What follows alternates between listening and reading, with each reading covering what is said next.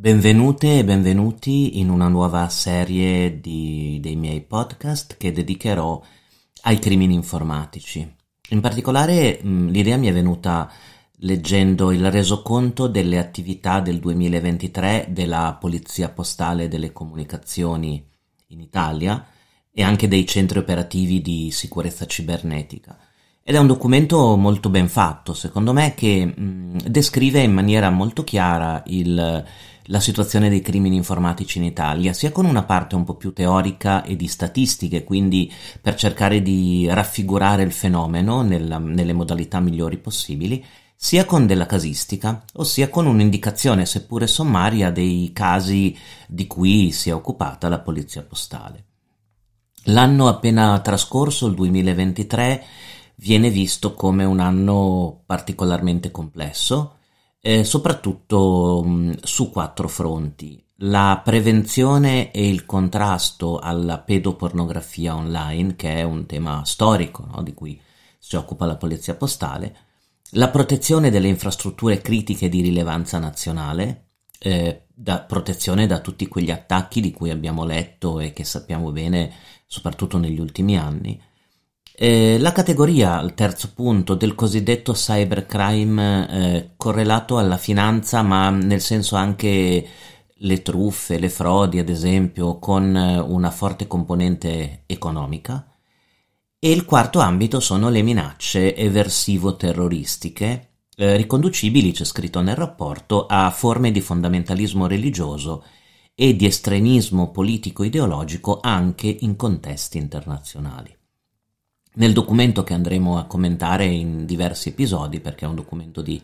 di quasi 25 pagine, eh, tratteremo tutti questi aspetti. Nella mh, mm, parte iniziale dello studio viene descritta l'attività del Centro Nazionale per il contrasto alla pedopornografia online, eh, CNCPO è l'acronimo,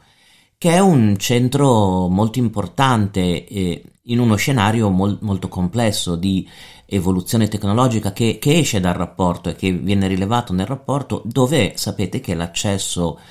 delle nuove tecnologie di smartphone, accesso in rete da parte dei bambini è aumentato negli ultimi anni in maniera esponenziale. Detto in altre parole, eh, abbiamo un'intera fascia di bambini di età tra i 6-7 anni e gli 11 più o meno che hanno libero accesso eh, alla rete, agli smartphone, alle tecnologie più moderne e quindi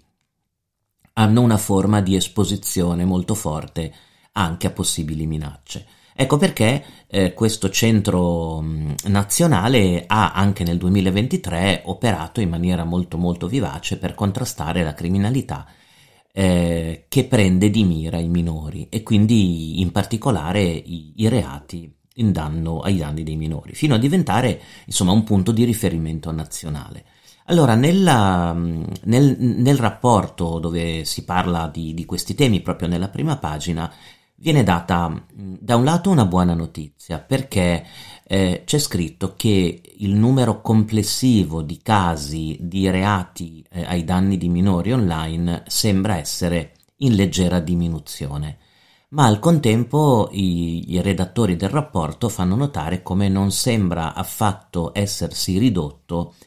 il rischio per bambini e preadolescenti di essere oggetto di attenzioni sessuali da parte di adulti. E queste attenzioni sessuali avvengono nel momento in cui i bambini e i preadolescenti sono online, eh, sono magari su YouTube, nei siti dove stanno guardando dei video, oppure anche sui social network più diciamo grafici o che trasmettono video, oppure nel momento in cui stanno giocando ai videogiochi, ossia sulle piattaforme negli ambienti di gioco. E, ehm, in particolare, se si guardano le denunce relative ai casi di adescamento online, eh, i casi sembrano in lieve flessione, anche se sono dati molto delicati da trattare perché sappiamo che il sommerso, ad esempio, e quello che non è denunciato in questo ambito è molto molto ampio. E, ehm, in particolare però mh, abbiamo un leggero aumento di eh, adescamento, di casi di adescamento per eh, vittime sotto i 13 anni. E questo è un punto importante perché i redattori di questo rapporto eh, chiariscono il fatto che stiamo parlando di bambini e di ragazzi che non dovrebbero avere accesso ai social network, non dovrebbero perché eh, gran parte dei, delle condizioni no, contrattuali di queste piattaforme vietano l'accesso e l'utilizzo a chi ha eh, meno di 13 anni, ma soprattutto sono ragazzi che dovrebbero essere, c'è scritto nel rapporto, eh, puntualmente sorvegliati dai genitori perché particolarmente fragili con riferimento alla loro età, ma soprattutto ai contenuti che si incontrano in questo ambito. Questo è un punto estremamente interessante, secondo me, perché è un punto che apre il dibattito sulla verifica dell'età l'age verification, cioè le modalità reali e concrete di poter verificare per una piattaforma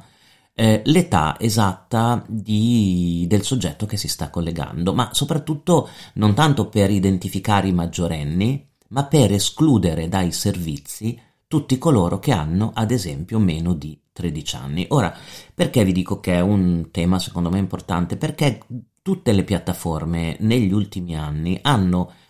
formalmente detto o dichiarato di voler operare una cura molto eh, precisa, diciamo, mo- di essere molto attenti a impedire l'accesso ai minori. In concreto non è così. In concreto provate a fare un, eh, un tentativo di accesso, se siete maggiorenni, provate a fare un tentativo di accesso fingendovi un minore alle piattaforme più comuni. Vedrete che il, le procedure di controllo e di age verification sono nella maggior parte dei casi semplicemente di facciata Detto in altre parole, un, min- un bambino oggi non ha alcuna difficoltà eh, aggirando i, i, i, i, vincoli molto blandi posti all'accesso delle principali piattaforme di accedere a, queste, a questi dati e di entrare in un ambiente che in molti casi può non essere adatto né per i contenuti, ma soprattutto per la possibilità di contatto con adulti. Ehm, accanto, a questo, accanto, a questo, fenomeno, nella parte iniziale del rapporto si parla anche dei casi di eh, sextortion, cioè estorsioni eh, con finalità sessuali, che mh, ha avuto una piccola evoluzione questo tipo di comportamento. Era un comportamento tipicamente correlato, è un reato tipicamente correlato agli adulti. Il rapporto del 2023 evidenzia come sia anche un fronte di rischio importante per i minori perché mh, la sextortion, sextortion parliamo come sapete di episodi dove eh, una controparte contatta un minore in rete e porta subito la conversazione su temi sessuali proponendo scambio di video, di fotografie, per poi interrompere la conversazione e cercare di estorcere del denaro o denaro anche altri beni, altre fotografie, estorcere del denaro o altri beni al minore. Allora questo era, mh, mm, scrivono mm, gli estensori del rapporto, un reato appannaggio del mondo degli adulti. Ultimamente coinvolge eh, sempre più frequentemente gli adolescenti, in particolare la fascia di età tra i 15 e i 17 anni. Um, il CNCPO eh, svolge anche attività di monitoraggio costante e continuo della rete eh, per cercare di bloccare quei siti che mh, ah, contengano materiale pedopornografico, di limitare la circolazione di fotografie e video che abbiano a sfondo sessuale ovviamente, che utilizzino minori degli anni 18 e nel 2023 eh, è indicato perché questo report contiene anche delle statistiche interessanti. Eh, nel 2023 sono stati visionati ed analizzati più di 28.000 spazi web, di cui quasi 3.000 sono stati inseriti nelle cosiddette blacklist eh, e oscurati, ossia sono irraggiungibili dall'Italia eh, perché bollati come eh, siti o spazi web che contengono eh, contenuti pedopornografici. E, ehm, mh, al contempo più di mille soggetti, 1224 soggetti, sono stati deferiti